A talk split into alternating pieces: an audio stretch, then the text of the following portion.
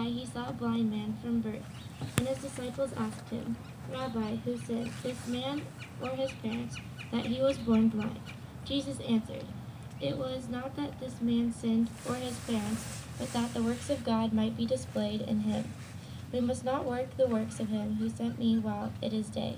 Night is coming, when no one can work. As long as I am in the world, I am the light of the world. Having the, said these things, he spit on the ground and made mud with the saliva. Then he anointed the man's eyes with the mud, and said to him, Go wash in the pool of Siloam. So he went and washed, and came back seeing. They brought to the Pharisees the man who had formerly been blind.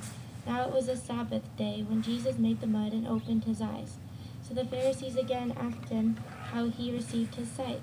And he said to them, He put mud on my eyes, and I washed, and I see. Some of the Pharisees said, This man is not from God, for he does not keep the Sabbath.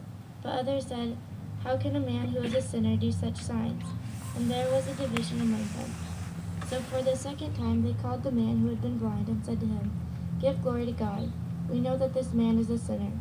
He answered, Whether he is a sinner, I do not know. One thing I do know that though I was blind, now I see.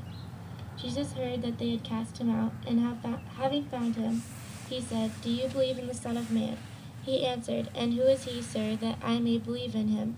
Jesus said to him, You have seen him, and it is he who is speaking to you. He said, Lord, I believe, and he worshipped him. Jesus said, For judgment I came into this world, that those who not, do not see may see, and those who see may become blind. Some of the Pharisees near him heard these things and said to him, Are we also blind? Jesus said to them, If you were blind, you would have no guilt, but now that you say, We see, your guilt remains. This is the word of God. Thank you, Amanda. Enjoy having you read for us.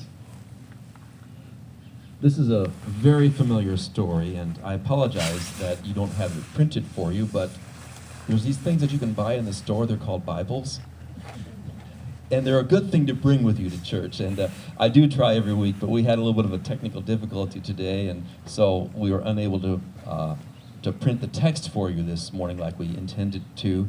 I apologize to that for to you for that.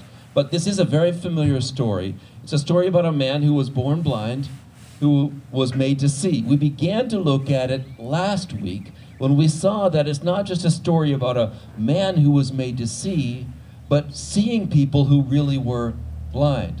These religious leaders, these Pharisees, we might call them, who were men who had, had, had, thought they had things all figured out. They were very religious people, and we found out last week that we share a lot in common with those religious people. These Pharisees had a high regard for purity and for piety, and these are good things, but they misunderstood they thought that somehow purity and piety would earn brownie points with God. And when Jesus came throwing grace all over the place, it ruined their whole system and they didn't like it.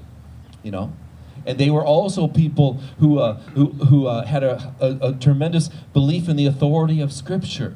They, they, they taught the Bible, the Old Testament scriptures. They studied it. They talked about it. They interpreted it. They had, uh, they had a wealth of knowledge and information, and they valued the scripture. They knew that judgment had come to the nation of Israel because they had forgotten the law of God, and they were determined to lead the way and, and to really as they would say, create a hedge around the law so that you wouldn't trip over the edge. You don't don't put the you know put a hedge around the law so you wouldn't get too close to the end. So they were very concerned about that. But what happened after them is they began to be more in love with their interpretation of Scripture than they were with Scripture itself.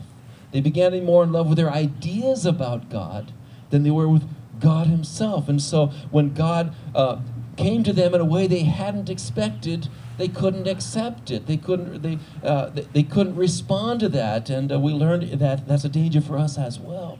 We can become more committed to our theological interpretation than we are to the scripture themselves and to God Himself. And we should always remember that while, while the scripture is perfectly inspired by God, and he does, and the Holy Spirit does interpret us. We are interpret it for us. We are human beings, and we never quite get it perfect. You know, as I said last week, Abraham didn't get it perfect. Moses didn't get it perfect.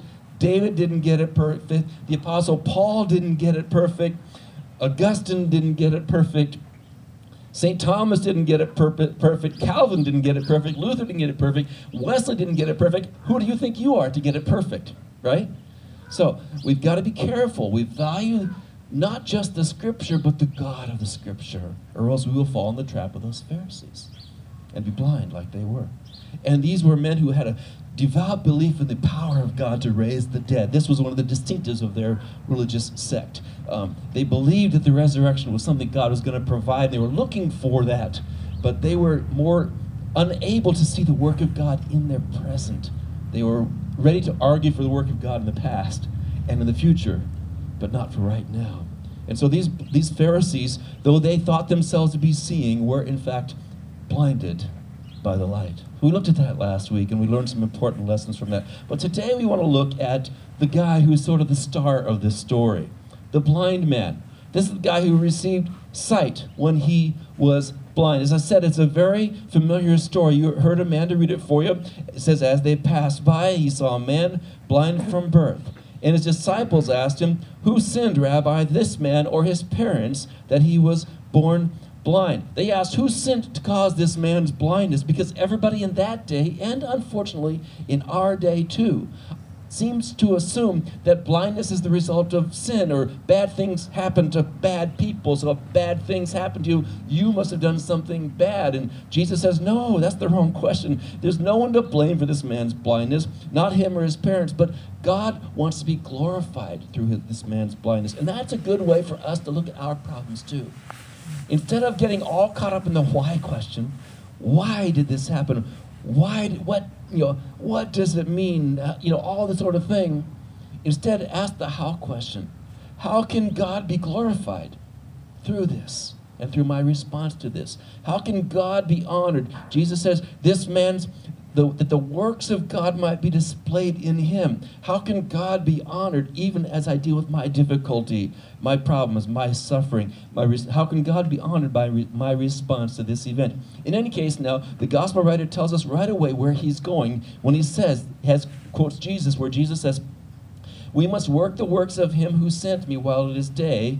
Night is coming when no one can work. As long as I am in the world, I am the light of the world. And John's readers and we ourselves remember that only a few verses before this, in what we now call John 8 12, Jesus says, I am the light of the world. So we see that John is being uh, like, like a, a skillful artist is painting this portrait of Jesus who calls himself the light of the world and then proves it by giving light to a man who was in darkness, but also, ironically, showing people who think they have light that they themselves are in darkness. Jesus always comes in that way to us okay he reminds us that jesus is the light of the world so and so as we see this story unfold we see that this man is healed. Because then jesus it says in verse 6 having said these things he spat on the ground and made mud with the saliva. Now i'm tempted to actually do that right now because what preacher can never do that in church, right?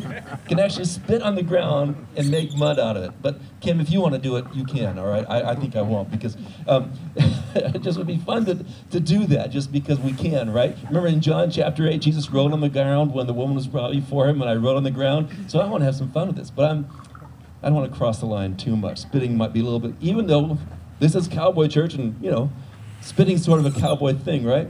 I'm going to talk myself into this if I'm not careful. So let's just leave that at the moment. Anyway, he spat on the ground and made mud with the saliva. Then he anointed the man's eyes with, with mud and said to him, Go, wash in the pool of Siloam. And John puts parenthetically, which means sent. Um, as we went and washed and came back seeing. The pool of Siloam means sent, and Jesus is the one who is sent, right? As the light of the world. John's kind of hinting at us like a good artist painting. He's a, all right. So he goes into this pool. When he leaves Jesus, does he see? No. He's a, he's a blind man who now he's got mud caked on his eyes. He didn't come to Jesus saying, Restore my sight. He's just begging by the way. You know, he's a theological question to disciples and to everyone else. He's a beggar on the side of the road, but to Jesus, he's a guy through whom God's glory can be revealed, right? So he puts stuff on his eyes and he speaks to him and he says, No, go wash in the pool. Now, how's the guy going to go wash in the pool? He's going to have to find it somehow while he's blind, all right? So it's important to remember this. He's never seen Jesus, doesn't know who he is. He just has heard him. right? Okay? And then, of course, it says, um, so he went and washed and came back seeing. The neighbors and those who had seen him before as a beggar were saying, Is this not the man who used to sit and beg? Some said, It is he. Others said, No, but he's like him. He kept saying, I am the man. uh, and they, they, he said, so they said to him, Well, then how were your eyes opened? He answered, well, the man called Jesus, of course, he knew his name. The man called Jesus made, made mud and anointed my eyes and said to me, Go to Siloam and wash. So I went and washed and received my sight. And they said to him, Where is he? He said, I don't know. So by the time this has happened, Jesus is away from the scene. You see this pretty dramatic little story? Well, they, uh, um, Okay, so then it says they brought to the Pharisees the man who had been formerly been had formerly been blind. Now again, I want to give my little needle again. Don't you wish you were able to read this out of your own Bible? Okay, all right. So uh, the formerly been blind. Why would they bring him to the Pharisees? Two reasons. One is they were the religious leaders; they were respected authorities. But we see the real reason in the very next sentence. Um, now, it was a Sabbath day when Jesus made the mud and opened his eyes. Aha. The man on the Sabbath day morning was blind. By the Sabbath day afternoon, he's seeing. He talks about a guy making mud, and the, the people, they're living kind of in the fear of these religious leaders, so they bring the guy to the religious leaders and say, Would you, what's going on here with this guy, okay? Uh, and so it says, so the Pharisees again asked him, now the second time, this guy who's now, I mean, you know, it's like Instead of people rejoicing, wow, this is great, you can see. This is great. Let's celebrate. Let's have a party. You know, they're kind of, what's going on here, you know? Uh, asked him how he had received his sight. And he said to them, He put mud in my eyes, and I washed, and I see. He's, you know, he's telling the story again. Um, some of the Pharisees said, This man is not from God, for he does not keep the Sabbath. But others said, How can a man who is a sinner do such signs? And there was a division among them. And as we discovered last, this last last week, see the Pharisees had this point of view that God had made the Sabbath, and He called us on the Sabbath, and that since this Jesus had him make mud or practice medicine on the Sabbath, he had broken one of God's laws. So therefore, despite the fact that he was healed, he couldn't have been from God.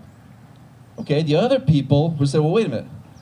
A guy was blind in the morning a man healed him in the afternoon, that sounds like something God would do. Maybe we should reorder our categories a little bit to accept what God is actually doing. See, this was the problem. The Pharisees so rigid in their interpretation of Scripture that they ended up not ascribing to God a work which actually had been of God. And if you are wise, you know that there are Christians who do that today. They say, that can't be of God. Doesn't fit my view of Scripture. right? So be careful that you don't get more committed to your views than you are to Jesus, all right? Okay. All right, so then they begin to have a controversy over that, and we have this thing interchange back and forth. So I want to take a look at this story now and have us think about how is it that those of us who are blind can be made to see. John's telling this story to show that there are people who were thought they were sighted, but really were blind. But how can those of us who admit that we're blind be made to see? And there are several things I want you to jot down if you have your notes there before you.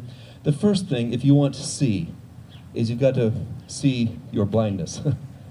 you've got to see your blindness. Um, now, you might think this is obvious, but it's not always obvious that we are blind. Now, this man's blindness was obvious. You know, he couldn't see. But as we as we see as this story develops, Jesus says there's more than one blind person in this story. These Pharisees are blind too. In the, as, as, as the story ends, and Amanda read it for you, um, um, Jesus says in verse 39 For judgment I came into this world that those who do not see may see, and that those who see may become blind. Some of the Pharisees near him heard these things and said to him, Are we also blind? And Jesus said, If you were blind, you have no guilt. But now that you say we see, your guilt remains. These Pharisees were blind and they didn't know it. Verses 39 to 41 tell us of that. You see, um, the, the, the, they were blind, but they couldn't see it. Now, this blind man had an advantage. See, the blind man knew that outside of divine intervention, he would remain blind. Outside of some miraculous event, he had been blind from the day he was born. He was going to be blind until the day he died. Nothing was going to fix that unless a miracle came to him, something that changed. He knew that divine intervention was necessary for him. But the Pharisees were deluded by their own piety, by their purity, and by their theology. They couldn't see that their standing before God was just as desperate as that blind man's. They couldn't see that they needed a miracle too. Because they thought they could see, they didn't think they needed God. It would take a miracle of grace for them to be made well, just as it had for the blind man. What do I mean? These Pharisees had not thought deeply enough about their theology. They remembered about circumcision and how the God had told them to practice circumcision, and they were very eager to make sure that circumcision was rightly practiced, and they differentiated themselves pridefully about who was circumcised and who wasn't, who's on the in and who's on the out. But they had forgotten about the fact, as Paul the apostle reminded people in the book of Romans, that the book of that the book of Genesis told told them that Abraham believed God and it was credited to him as righteousness. And Paul reminds him in that book, if you've read it, that that happened before Abraham was circumcised. That as a result of God's crediting to him of righteousness and his belief in God, God said, Now I want you to do this practice as a way of affirming that, I, that you belong to me. It's an outward evidence of an inward response of faith to something that I've done. See? It was a grace at the beginning. The Apostle Paul makes that point in the fourth chapter of Romans. And they'd also forgotten about the whole story of Israel. They remembered the law. They remembered Moses. They remembered the covenant which had been made. And, you know, there's lots of talk about Moses in the book of John. They remembered all these things. They knew how important it was to observe the law, but they'd forgotten this critical fact. When did rescue come to Israel? Before the law or after the law? Before. They were slaves in Egypt. God brought them out, rescued them as a gift of His grace, and brought them to that mountain where God says, I've brought you. Now, this is my covenant. This is what I expect out of you. And they got all confused. Like they thought about Abraham that the key was circumcision, when in fact it had been the fact that he had believed in God God's call of him, and as an act of his grace. And with regard to the children of Israel, they thought it was about obeying the law and the covenant and getting all those rules right. When in fact, yes, those were important, but they there was a deeper reality, which was that God had called them and rescued them. And he makes that point over and over in the Old Testament. He says, There was nothing special about you, you Israelites. I called you, I spoke to you. It's all about grace. So these Pharisees were in need of grace too. Just like the blind man needed a miracle of grace to give him physical sight, so too those Pharisees realized, needed to realize that yes, circumcision mattered in that day. Yes, the law mattered in that day, but it didn't matter more than grace. It didn't matter more than the fact that God had called them, God had rescued them, God had chosen them. They were trophies of His grace, and they lived the law as a thank you to grace.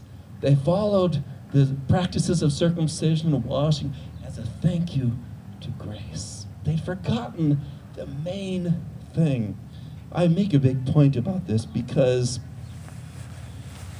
the truth is, there are a lot of people today, maybe among us, but certainly around us, who don't realize how desperately they need grace. Their lives are pretty well together they got it kind of figured out. They want God as kind of an addendum to their life, a way to improve their life, a way to help them. When in fact, they don't realize that they are blind without a work of God's grace. We need to see our blindness.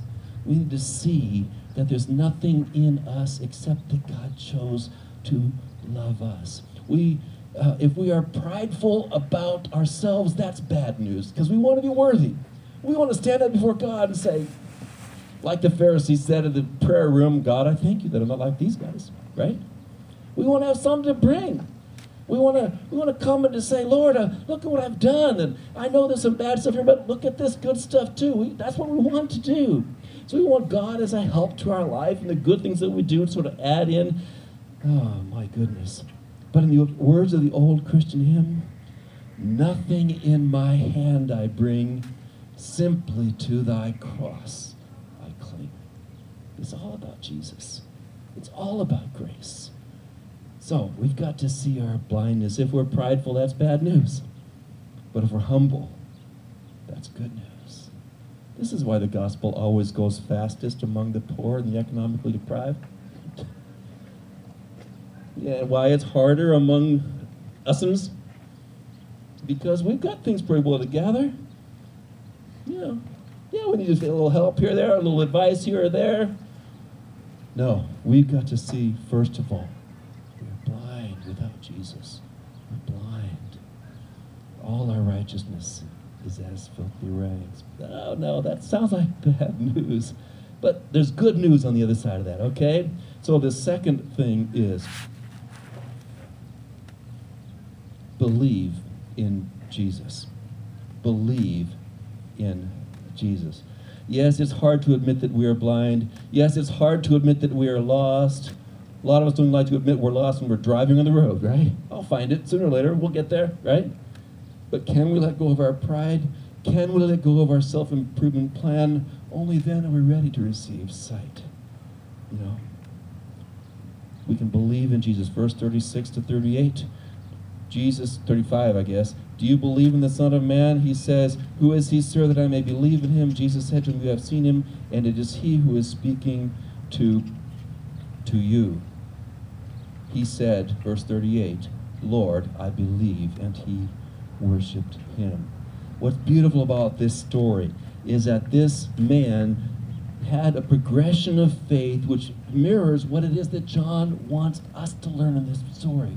Remember in John chapter 20 and verse 31, at near the end of his book, he said, There are many things I could have written about Jesus but these are written that you might know that Jesus is the Messiah, and that by believing you may have life in his name. His whole point of this book was to help us come to a proper understanding of who Jesus is. So, yeah, it sounds bad to hear that we're blind, but it sounds good to hear that the one who restores sight is Jesus and he is the Messiah. Look at the progression of this man's understanding of Jesus. Verse 11 Okay, remember, he's just there on the side. Here's the guy's name. Verse 11, it says um, in chapter 9, the man called Jesus made mud. First of all, he's simply a man. The man called Jesus. Now, as we go to verse 17, they, he says to them, they said, What do you say about him since he opened your eyes? He said, He is a prophet.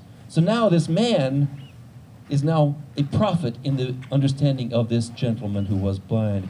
And in verse 33, it says, He says, if this man were not from God, he could do nothing. So he was just a man. Now he sees him as a prophet. Now he sees him someone sent from God. And then finally he sees him in verse 38, who, uh, Lord, I believe, and he worshiped him. His understanding grows. And so, what had just been physical sight now becomes spiritual sight because he knows to worship the one who gave him sight. Yeah, we call, we're called to believe in Jesus. See, the most, the most important life question is who is Jesus? And how will I respond to him? And the Christian message is that Jesus isn't just a great teacher, isn't just a smart man, isn't just a revolutionary leader, isn't just a guy who taught some stuff, did some miracles, that Jesus was, in fact, God embodied. God in the flesh. That Jesus was God. And that's what's the essence of the Christian faith. So the, we need to see that we're blind, and then we need to believe in Jesus. Place our faith in Jesus. And then the third thing is we need to act on Jesus' word.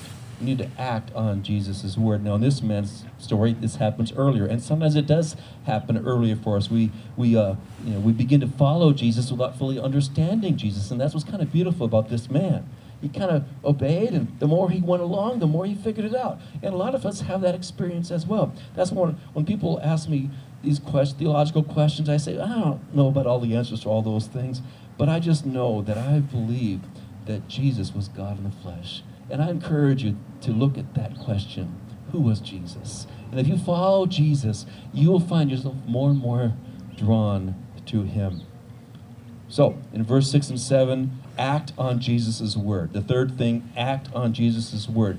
Verse Jesus said to him, Go wash in the pool. So he went and washed and came back seeing. He had to act in faith. He had to accept Jesus' word and go wash in the pool. Healing was a gift of Jesus' grace, but it did not become activated in his life until the man took Jesus at his word and responded in faith. Now, think about what that means. Healing was a gift of grace. This guy's healing was available to him when Jesus said, Go wash in the pool. But what if he doubted it?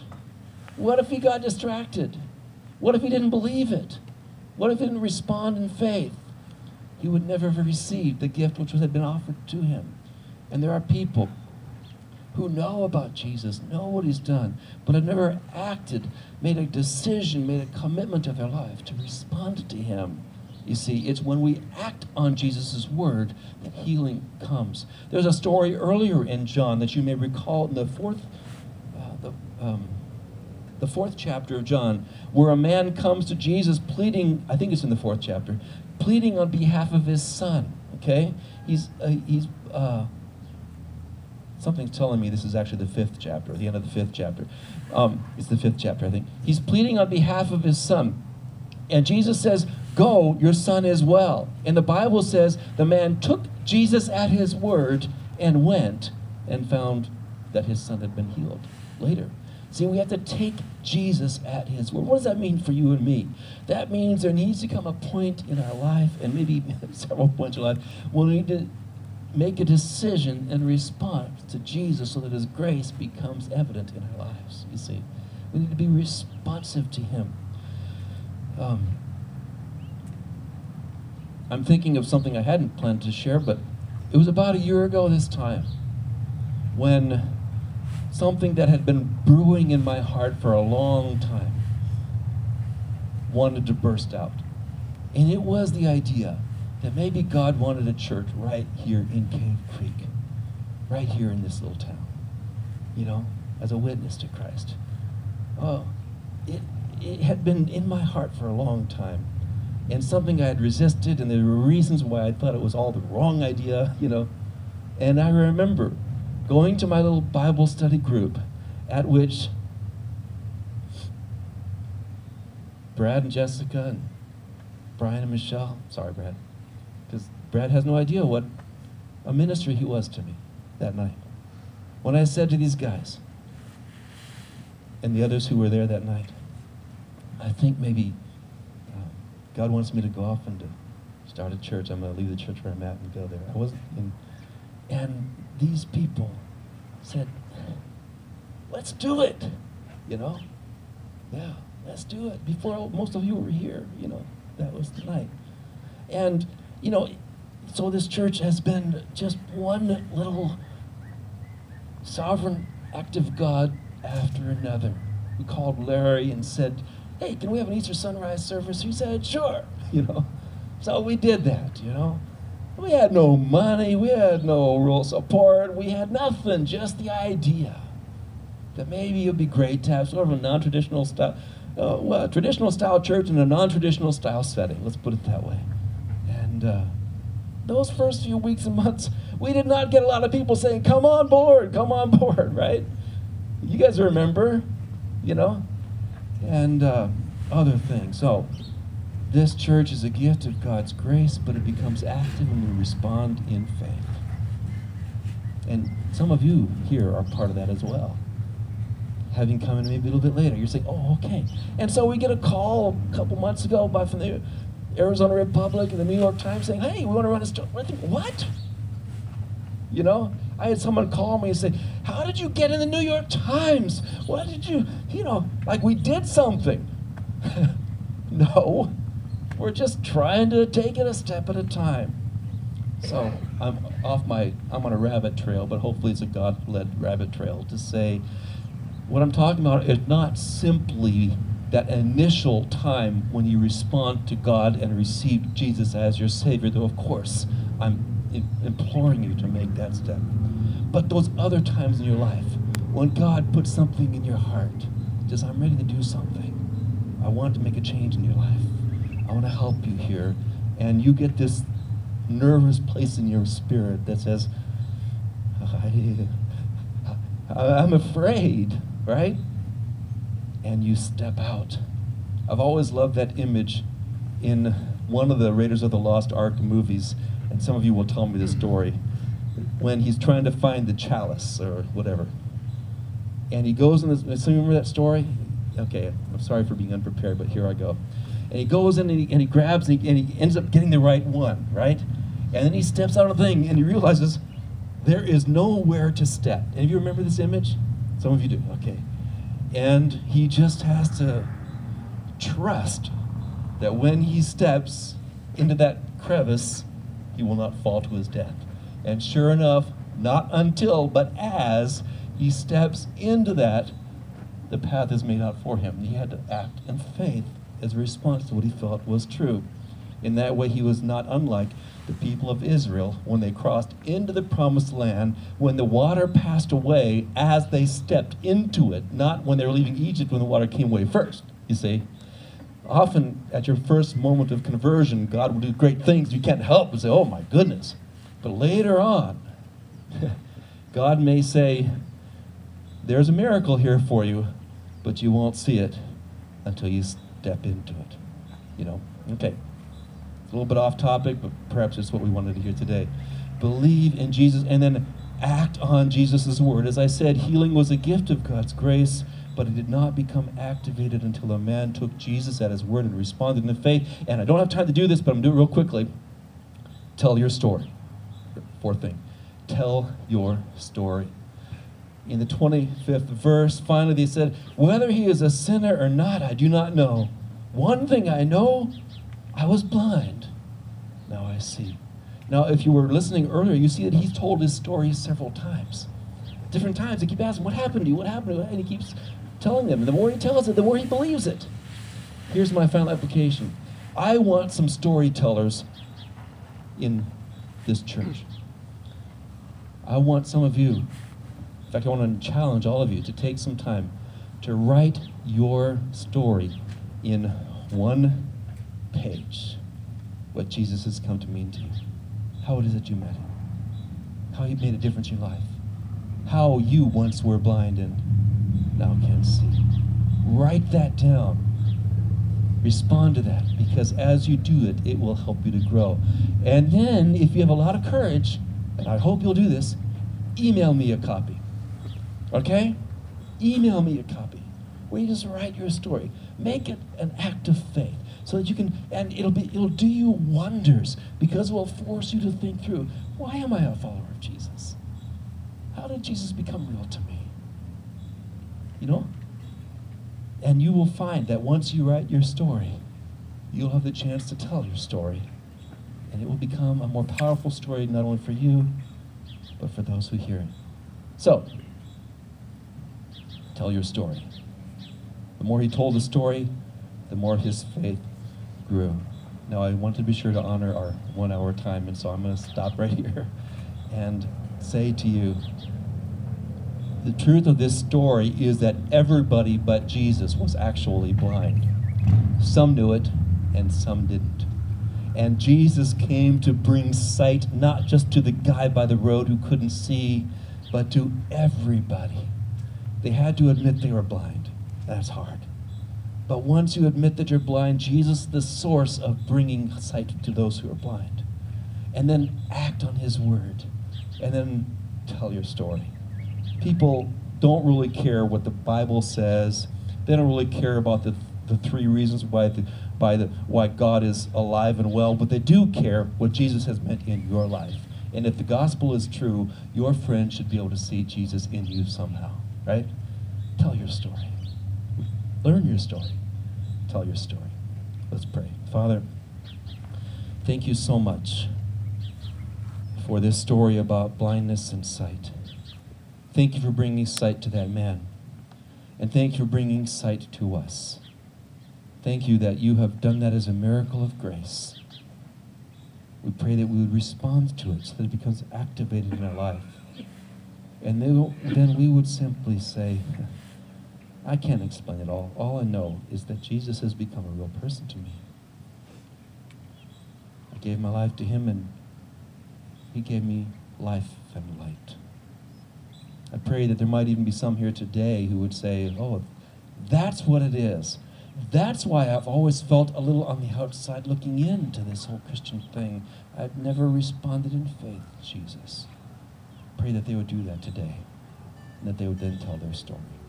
In Jesus' name, amen.